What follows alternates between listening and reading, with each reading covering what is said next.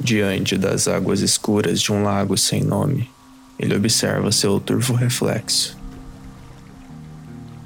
Seus olhos testemunham uma versão distorcida de si mesmo, uma versão deturpada pelas suaves ondulações da água.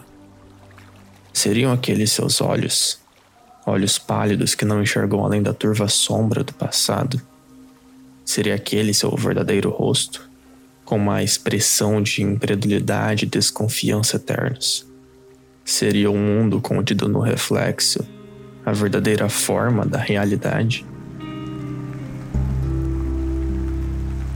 Gotas de chuva quebram um leve estado de equilíbrio da superfície da água, eliminando a cópia imperfeita do sol poente. O choque repentino desperta desse sentimento angustiante em que ele se encontrava, fazendo finalmente perceber onde estava. Um pier avança cerca de 20 metros além da terra para o interior do lago, isolando-o dos perigos do solo ao mesmo tempo em que um vento singular perpassava pelos pinheiros que cercavam o corpo de água, produzindo um som de farfalhar de folhas ao mesmo tempo belo e maçante. Ele se levantou e caminhou em direção à extremidade do pier que se conectava com a terra firme, notando o ranger das tábuas de madeira sob seus pés descalços e a sua própria sombra que caminhava à sua frente. Dessa forma, ele andou suavemente, até sentir enfim um calor que emanava da grama avermelhada sob seus pés.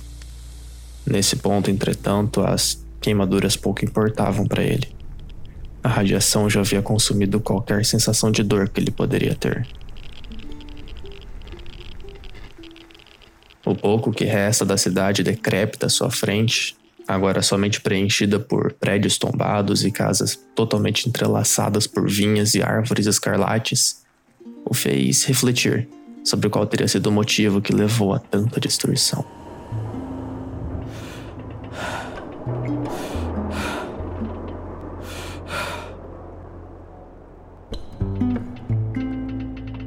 Enlouquecer, sem dúvida, parecia ser a saída mais fácil. A punição mais adequada de seus atos. Porém, os seus músculos e a sua pele, agora apresentando uma cor de vinho-sangue tão forte, o lembram todos os dias da tragédia que suas próprias mãos provocaram. Passo após passo, ele caminhou em direção à destruição, pronto para admirar mais uma vez as consequências de atitudes egocêntricas e responsáveis.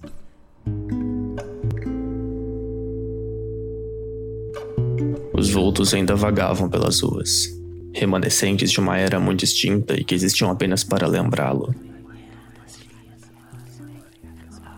As sombras atravessavam seu corpo como se ele não estivesse lá, mas a cada vez que passavam por ele, era possível sentir cada músculo rejeitando a sensação e cada neurônio lutando para refutar aquela realidade racional.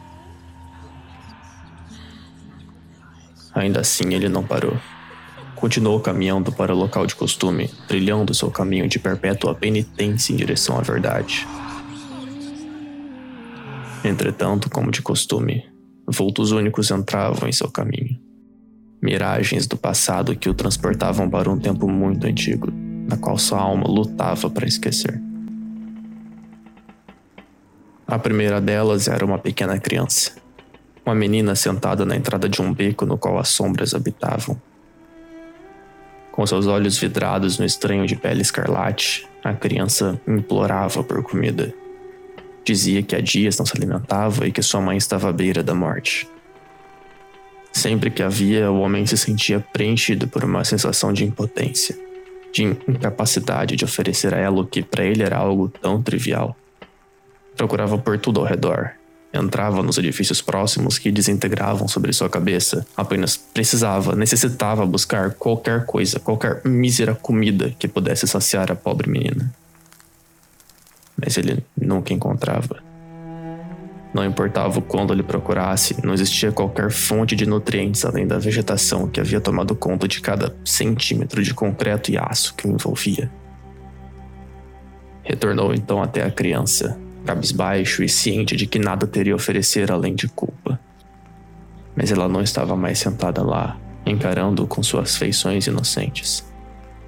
Jazia deitada no chão, sua vida retirada abruptamente de seu corpo pela fome. A fome é tendenciosa. Ela não atinge a todos de forma igualitária. Ela possui alvos e os persegue até que nada mais reste além de ossos sobre uma sarjeta. Ela consome até que não haja mais orgulho, vontade ou ânimo no corpo, mas apenas ela e nada mais. A fome rasga a alma como um cavaleiro atravessando o mar de relva em seu corcel. Assim que entendeu, ele simplesmente olhou em direção ao beco que jazia atrás do corpo da criança e entrou nele sem qualquer resquício de esperança. A escuridão era o único lugar para onde ele poderia fugir das sombras.